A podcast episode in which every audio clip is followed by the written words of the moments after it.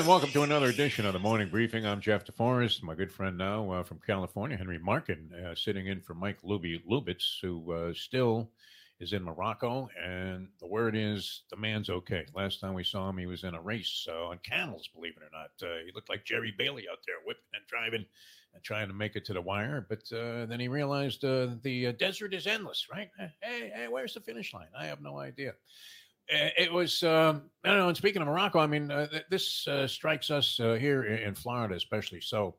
And uh, it, you, you sometimes see these shots uh, when there's been some kind of catastrophic uh, event, like an earthquake, I guess, in another country. Hopefully, not in California anytime soon. I know the Northridge one was the last time it happened. And then, uh, you know, you're okay, uh, whatever it is, the area that uh, you were in. in. In this case, I'm going back to 1992 here in South Florida. And I had moved to Florida in 1981 after living in LA for several years, Henry, and I uh, come here. I didn't know anything about hurricanes, but uh, it was kind of like the boy who cried wolf. Uh, the news people, they weren't as uh, extreme as they are now when it comes to uh, any kind of an event that happens. But uh, back then, uh, used to always break out old footage uh, of a hurricane that hit Florida, say in like the 60s, Hurricane Camille. And you would see the shot of that one stop sign blowing in the wind, and you're thinking, eh, no big deal, right? so all of the warnings were coming about Hurricane Andrew. This was going to be a monster. It was going to hit right where I was living. Uh, the cone of death, as they call it, uh, had a bullseye. My house was uh, right there in the center of the cone. And you're wondering what to do. And, uh, you know, we had never taken these warnings very seriously before. In fact, I remember uh, being uh, on a pregame show for a ball game, a Dolphin game and we were talking about it and saying, "Hey, no big deal, right? We've seen these shots a million times." And uh, then, uh, you know, the hurricane hit, uh, and it hit far south of where I was located, about 60 miles south, in a city here in Florida called Homestead. And you know, you're peeling yourself off the mat the next morning. The hurricane's over, winds have died down. It's kind of pleasant out after that. The uh, calm after the storm and uh, we, we, didn't know what happened. Right, we're looking. A few trees are down. A couple of things happen. Some broken glass here and there, and, and then all of a sudden, now on TV comes the pullback shot of where the hurricane actually did its damage in Homestead, and an entire city is flattened. And you're looking and you're going, "Holy shit! I, I, I can't believe that." Uh, the aftermath sometimes uh, and the reality uh, of the damage that was done uh, is is devastating. And I, I think you know, the Jet fans are trying to uh, shrug this off, and analysts are trying to shrug this off. This Aaron Rodgers injury. It, it was a painful reminder to a lot of people, uh, and we touched on so many of these things yesterday, Henry, about uh, the failings of the Jets in the past, and uh, we were kind of going into the anatomy of a curse and how mm-hmm. it comes about with the team. And uh, mm-hmm. you could pinpoint a few things. Actually, there, there's a startling parallel. Uh, in 1999, the Jets, under the auspices and coaching of the great tuna himself, Bill Parcells, had just gone the prior year to the AFC Championship game in 1998. They were very optimistic about uh, what their chances were going to be. And in the very first game coming out of the chute in 1999, as they're trying to uh, defend their uh, playoff status of the previous year and maybe even be uh, considered a, as a Super Bowl contender, uh, they uh, they lose Vinny Testaverde on, on, one of the very early plays in the game. Achilles injury, out for the season, and the rest is history. They're, they're still looking for that championship. It's way off in the distant uh, future, I think. 2000, right? Bill Belichick is briefly the coach of the team. Now, we don't know what would have happened. Uh, there, there's a lot of argument now about whether Bill Belichick is the greatest of all time. Uh, I don't know where you weigh in on that. Bill Belichick, does he get a pass? I mean, can he help it that he, he, he actually brought Tom Brady to the surface. There, there's a chance Brady would have never gotten a shot to do the things that he accomplished. Uh, could, could coaching, bad coaching, have held him back? Dean Smith held the great Michael Jordan under uh, 20 points a game with that ridiculous offense of his, the four corners. Where you know you know you're a lousy coach and that your strategies are, are completely flawed when they have to institute a rule to combat the fact that you're being a dickhead, and with all the McDonald's All Americans that you could possibly accumulate, right, you're going right. to go into a stall like you were in the driveway with your little sister and one of your buddies trying to play a little uh, salugi, as we used to call it, where you would, you know, keep the ball away from uh, the little kid and, and, keep him at bay. Such, such ugliness. But uh, with Belichick, uh, he was the coach of the Jets for like a half an hour. Remember that? He uh, briefly, uh, you know, signed to become the head coach of the New York Jets. Uh, he had had uh, the tenure in Cleveland, and um, oh no, he, he ended up going to Cleveland after that, I believe. But uh, he uh, left the job before he even set foot into the office, and, and that might have changed their fortunes. Although he is 79 and 88 without Tom Brady for those uh, detractors of Bill Belichick that say, yeah, yeah, well, how good would he be without Brady? How, how good would any of these coaches be without their star quarterbacks that they had? Uh, can you imagine? I mean, uh, who, who's really done, you know, a, a, great job of persisting at a high level, Henry, without having a great quarterback on their team? What what coach? Kyle Shanahan. Shanahan.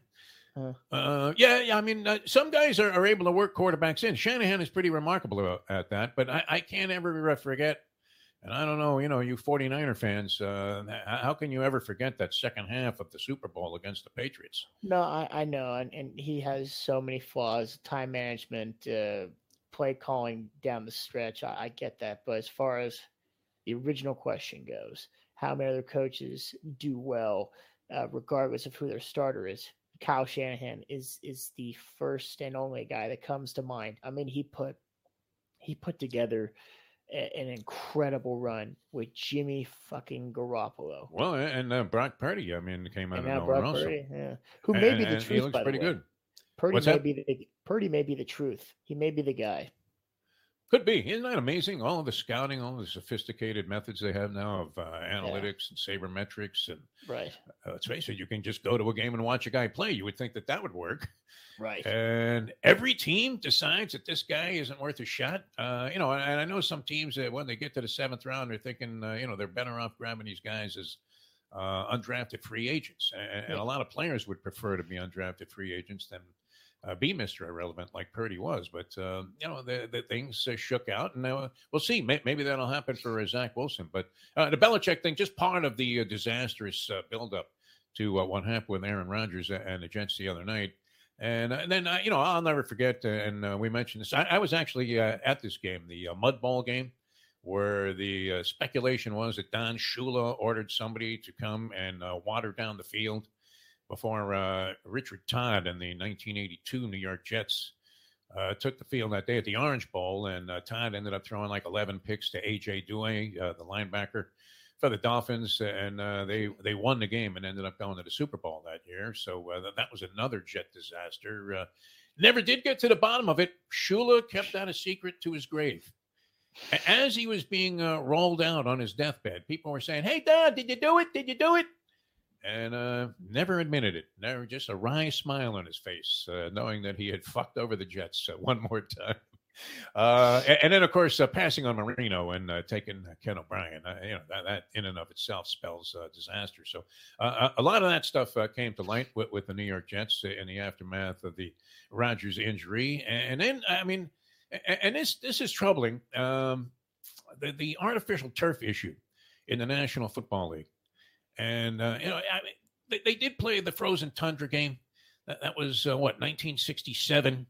You can still see uh, Jerry Kramer sending Jethro Pugh into the first row of the stands there, and Bart Starr going over uh, the right side, just off uh, the center position, and, and, scoring the touchdown to win the ice ball game, and uh, ice the Dallas Cowboys in the process, which I think is always a pleasant byproduct, at least for me of uh, any result, even if I could care less uh, about that edition of the Packers. They, they were a dynastic team then. Uh, oddly, in that game, uh, there was a guy, and they always refer to him. And, and is this so, sort of an unflattering distinction for your career, Henry, when they refer to you not as the guy that really triggered that big comeback by the Green Bay Packers in one of the most historic championship games of all time, but always as the giant castoff, as in the Giants, New York Giants, got rid of this guy. His uh, name was Chuck Mercein. And I, I think on his epitaph, uh, even on his gravestone, it says the giant castoff. yeah, yeah. And, I mean, could, could, your career be characterized as being more of a bag lady type schlepper? Than to have that be the case. But he, he was the one guy, I think he was on skates that day. He was the one guy that was able to navigate his way around the field there, and he made a lot of key plays in, that particular ball game. But uh, that being said, I mean, should this game be played on concrete? There's a lot of speculation that the turf at MetLife Stadium and uh, holy George Toma, where is this guy when you need him? They can't grow grass in New Jersey. Have you ever had New Jersey tomatoes? Excellent. Uh, you know, I mean, uh, farming is part. I, I, guess this is more southern New Jersey, but uh, what would be the premise? Is it just to save money?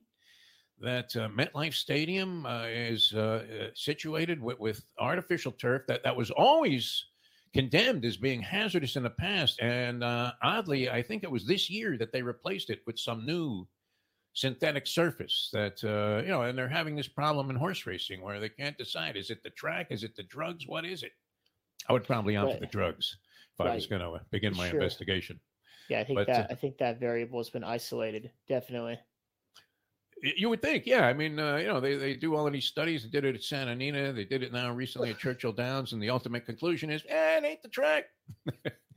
so uh, could be that uh, you know box full of syringes that fell out of like Bob Baffert's uh, wife's purse when I uh, saw them one day uh, at a restaurant in San Diego at the uh, Del Mar meet that I was attending at the time. But that being said, I mean, where is the players' union on this? I, I didn't even realize this. you're familiar with DeMaurice Smith? He was the head of the NFLPA, the players' reps for years since like 2008 when Gene Upshaw checked out.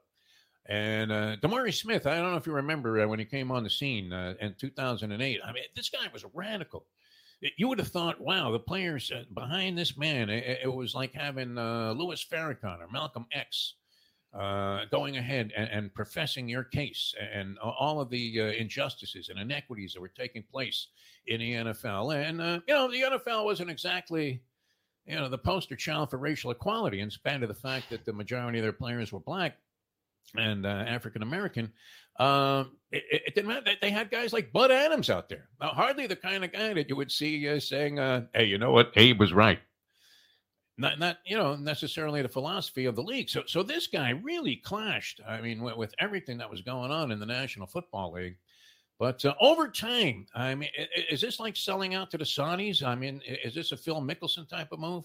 Henry, where uh, over time, DeMaurice Smith went from this, uh, you know, very, very uh, boisterous, radical uh, voice, uh, uh, extolling the, you know, the, the ways that the players were getting screwed and, and, all of the unfairness and the things that were going on in the NFL that were so, so badly and heavily in favor of the owners. And he literally morphed into Gene Upshaw himself, who was the head of the players union when it was at its absolute weakest. And uh, I don't know, you know, if you remember, uh, anytime somebody was trying to uh, be in compliance with the Rooney Rule, they had to interview like a couple of uh, potential black head coaches, and then they would interview the two guys. Eric Bieniemy, I went through this like what a hundred times. How bad can you be in an interview? You've probably left a couple of job interviews in your lifetime here. I don't know. Maybe it even didn't go so well with Joe Manuel and No Filter when you were first signing on, and said, "Man, I really blew that interview." And uh, you know, you realize it was your fault. But how many interviews could this Eric Bieniemy have blown before you know you start to think maybe it is a racist league? Is it possible? I mean, that they were just denying this, or, or is he really that bad at, at doing an interview? Anyway, I mean, to comply with the Rooney Rule, where you know teams had to, even though they had already selected some old salty white guy that uh, had been, you know, a failure in the league for the past 35 years and was now uh, toiling around as uh, a quarterbacks coach uh, with some low level team. And uh, they anoint him to be the uh, most promising head coaching candidate ahead of any number of qualified African American candidates that were coming out of, you know, other assistant coaching positions, maybe even on the college level. And they would just go visit the grave of Gene Upshaw, and, and, that would put them in compliance. There you go. There, there, was one black candidate, and and DeMaurice Smith was kind of in line with this, but uh, he he has since left the job. Uh, it's just it's troubling to think that you can have an issue like this where it's known that a certain field surface has an inordinate amount of injuries, and the NFL Players Association, when everybody's screaming, "We want grass," not just to smoke, but to play on, and and nothing gets done about it. It's insane. So, you know, that's another thing that uh, comes to light in the aftermath of the Rodgers injury, because uh, there are people making the assertion that it was because of the surface of the field. I, I don't know that I totally buy that, but I'm thinking uh, the the chances are enhanced greatly that, that you're going to have that type of injury if you're playing on a surface that isn't conducive to uh, getting knocked on your ass on and and you know maybe that was somewhat in play there. And, and now you know the other part of this uh, whole equation that's kind of interesting uh, is this anointment uh, of Zach Wilson as if uh, he, he, was great all along. It, well, it, it's well, baffling. What I, what I see actually is is a perfect uh, in movie terms we call this redemption arcs right? This is the absolute uh, opportunity to come in and redeem yourself like for the character who's just driven by ego and crazy ambition and honestly just fell stubbed his own toe comes back new character development nicer kinder different perspective on life. I i'm i said this yesterday on my show dr ppr I think we're looking at a renaissance of Zach Wilson. Wow. very I'm going to hold Zach you to Wilson. that prediction, Henry. Uh, yeah. We're going to come back to this in about Absolutely. six weeks, and uh, we'll play, play this tape. It'll be like that Trump interview we had with that guy oh. from Fox, where he said, Hey, Donnie, I mean, I'm not buying your shit. Uh, and he had uh, no response uh, whatsoever. Uh, look, I, I don't root against the guy. The guy was the number two overall pick in the draft. Uh, his first year, uh, well, not so hot. Second year, uh, you know, was uh, almost mind-bogglingly, uh, you know, bad. as you looked at uh, Zach Wilson, uh, his stats overall, uh, completing like 54% of his passes uh, in an era where the dink and dunk is very popular, and you're you're going to have a high completion percentage by comparison to maybe some of the quarterbacks of the distant past. you know, nine touchdown passes, 11 interceptions. He's been sacked 69 times in 23 starts. So uh, exactly three times a game, he, he, goes down. He makes a lot of blunders. Uh, I, I, don't know. You're probably not familiar with the uh, 60 minutes pieces that were being done by the great Mike Wallace, and, and this is kind of a New York thing. Mm-hmm. But uh, you know, I, I, used to watch them, and they were my favorite pieces. Was uh, you know uh, Wallace going into or, or where Wallace going into a transmission shop somewhere in New York City that was, you know, putting in bogus transmissions in cars, and they had been caught red-handed. And, and Wallace would go in there with the camera and go, "I want to speak to Big Lou," and then Big Lou would come out, and put a hand over the camera, and uh, there would be like a, a, little bit. You, you could see there was a tussle there, and they would finally, you know, throw the 60 Minutes crew out on their ass. And uh, you're thinking, well, well, you know, maybe there was something to the idea that they were putting these bogus transmissions in because they didn't even want to let these guys, you know, come in to talk to them. Uh, you see this sometimes. I don't know if they have this, uh, you know, kind of thing in L.A. Uh, but uh, we have a guy here that goes around to restaurants to get popped for like having, uh, you know, uh, kitchen violations. Let's call them. You know, roaches crawling on the wall, whatever, fly in the soup, and you know he'll come in with the surprise camera and trying to talk to the owner, who then goes, you know, you'll see him running in the parking lot out the back. That that was kind of how these these pieces went. But uh, it, uh, would you ever take your car to one of these places after watching that? No, because you're thinking these guys are criminals. They're crooks. I mean, uh, you're an absolute fool if you believe that you're going to take your car there after Wallace has been there on 60 Minutes and you're going to get a legitimate transmission. Like all of a sudden you're at AAMCO or something. Uh, so I, I, don't know that I buy that about. I mean, how, how is it that Zach Wilson went from this uh, horrifying entity that uh, was deemed one of the biggest busts in, draft history? I mean, uh, this guy was one step away from being Jamarcus Russell. And you know, I, I am rooting for him. It would be a great Cinderella story, wouldn't it? And a radical turnaround for the people of New York. But uh, how all of a sudden do they have this blind faith in this guy? Well, he did spend a good offseason training with one of the greatest quarterbacks of all time, Aaron Rodgers.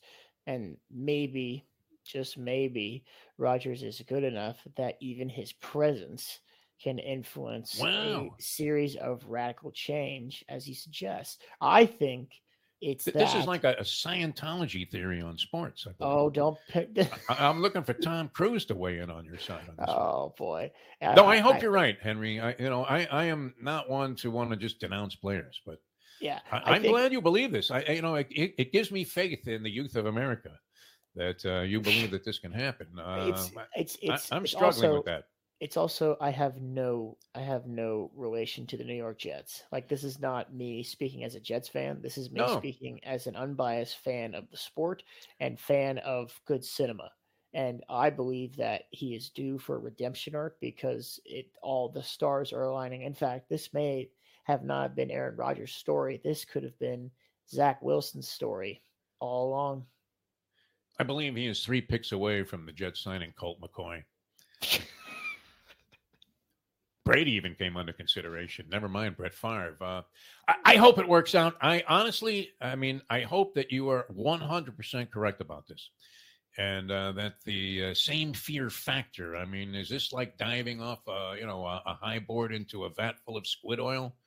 The same fear factor, uh, you know, that uh, you had about Zach Wilson uh, just a few short months ago probably has not been exactly uh, dealt with to the point where it, it is completely gone. So um, we'll see. But that, that's all part of the aftermath. And then, of course, there's the uh, I spit on your grave theory uh, with Aaron Rodgers, which is the ugly part of the uh, fallout yeah. from the whole incident that took place. And that is uh, the fans of the Dolphins here in South Florida, of the Buffalo Bills, of the New England Patriots. They are all reveling in the idea that the Jets fell flat on their face even spite in spite of the fact that they won the first game. And, and that's uh, I guess that was lost on, on, on me and a lot of people that they actually won the ball game. In uh, looking at this thing as being as catastrophic as it is, I, I, I personally, I mean, the loss I, I feel is that uh, I, wanted to see what Aaron Rodgers could do in this spot. Uh, with, with no, you know, feeling either way. I mean, it's the worst thing. I don't know if this has happened to you, but you know, it's time to throw in a towel on whatever relationship you're in when the indifference sets in which I think in most marriages is what, like three years where, you know, you, you just don't care anymore. Right. And, and, that's never a good position to take. Uh, yeah, it would be a wonderful uh, conclusion to the story. Uh, the uh, people that were dancing on the grave of the New York Jets, uh, especially so uh, here in Miami, because you're, you're, thinking, wow, I mean, who who would be the natural heir to the idea that they were going to win the AFC East if Buffalo didn't? And Buffalo certainly looked like dog meat in their game against the Jets. I mean, their problems that we thought were maybe very superficial in the offseason and we're going to uh, just uh, easily uh, correct themselves in week number one as they trounce the New York Jets and once again uh, proclaim themselves as the favorites to win the division. Wow, they look worse than the Patriots in week one, did they not?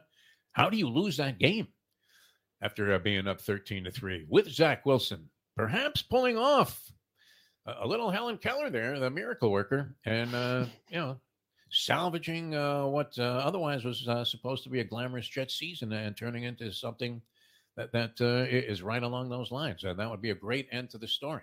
But very interesting all the way around. are you gearing up for another weekend of degenerate activity? Are, are you going to be betting me? that Liberty game by chance? do you bet every game on the board? I think that's one of the real great degenerate characteristics of the youth of America. It's a reason I uh, believe so much that America, once again, will be a great country again, uh, despite the uh, thinking of the far right. I look at I I do look at the board, and I definitely go with the lion's share of the picks. Uh, I'm not a conservative better by any means. I throw money. oh yeah, wow. Whatever I whatever I want. Um, Okay, let's take a look. Is there Liberty uh, laying three and a half on the road against Buffalo? Uh, would you yeah. degenerate to the point where that would become yes. a game of concern? Yes, yes, absolutely, yes. But this country was born on liberty and freedom. I will be betting on liberty once again. Give me liberty, or give me a deficit. Yeah, that would be a new uh, extrapolation on the line. All right, uh, that, that's going to do it for the morning briefing. I, I don't know that we covered much ground here.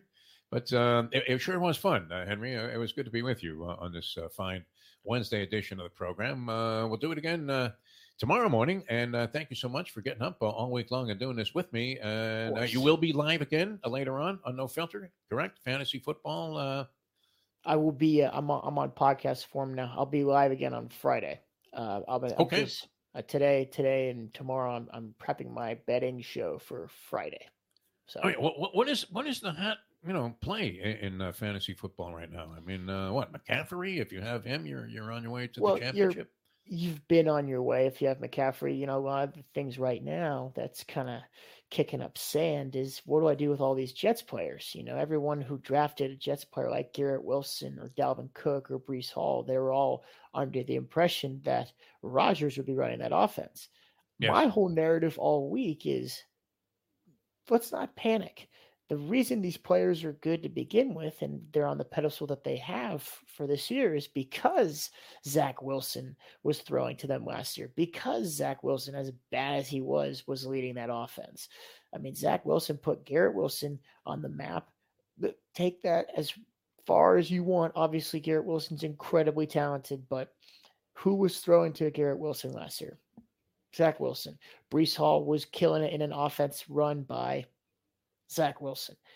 Dalvin Cook was playing with Kirk Cousins. Kirk Cousins is just older Zach Wilson, right? So I'm saying don't don't uh don't mortgage the farm just yet and don't completely right. don't don't don't abandon everything on uh on the Jets. Don't do not abandon the ship.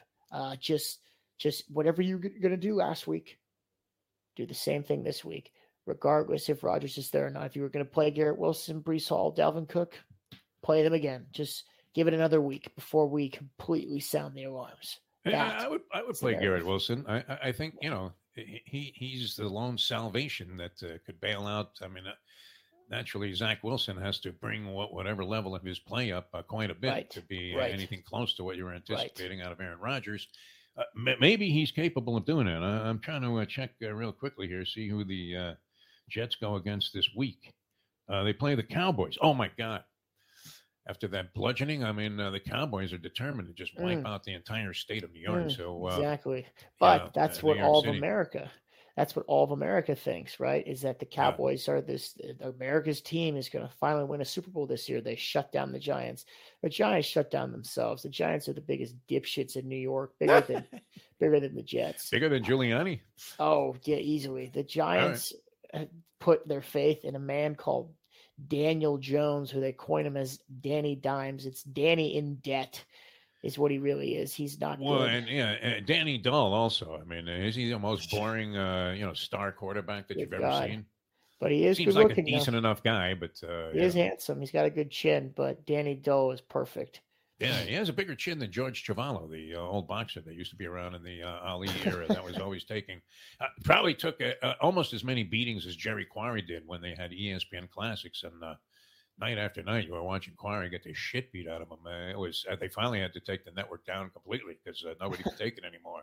I think the Quarry estate sued ESPN Classics at one point. Said this is cruel and unusual. You know, it's great. And uh, we'll sign off with this, uh, Henry. Uh, you know, I mean, listening to you talking uh, about Zach Wilson is almost like uh, listening to Joel Osteen talk about the Lord himself. And uh, I am going to go ahead and send, I hope you will superimpose on the screen there a little graphic with your post office box, and I'm going to mail you a check to help support the congregation and uh, we'll come back and do it again tomorrow. All right, uh, have fun uh, on your podcast, and uh, thanks so much uh, for for your help so far uh, throughout the last week and change. And, and we'll do it again tomorrow for Henry Markin. I'm Jeff DeForest, and, and that's this morning's edition of your morning briefing.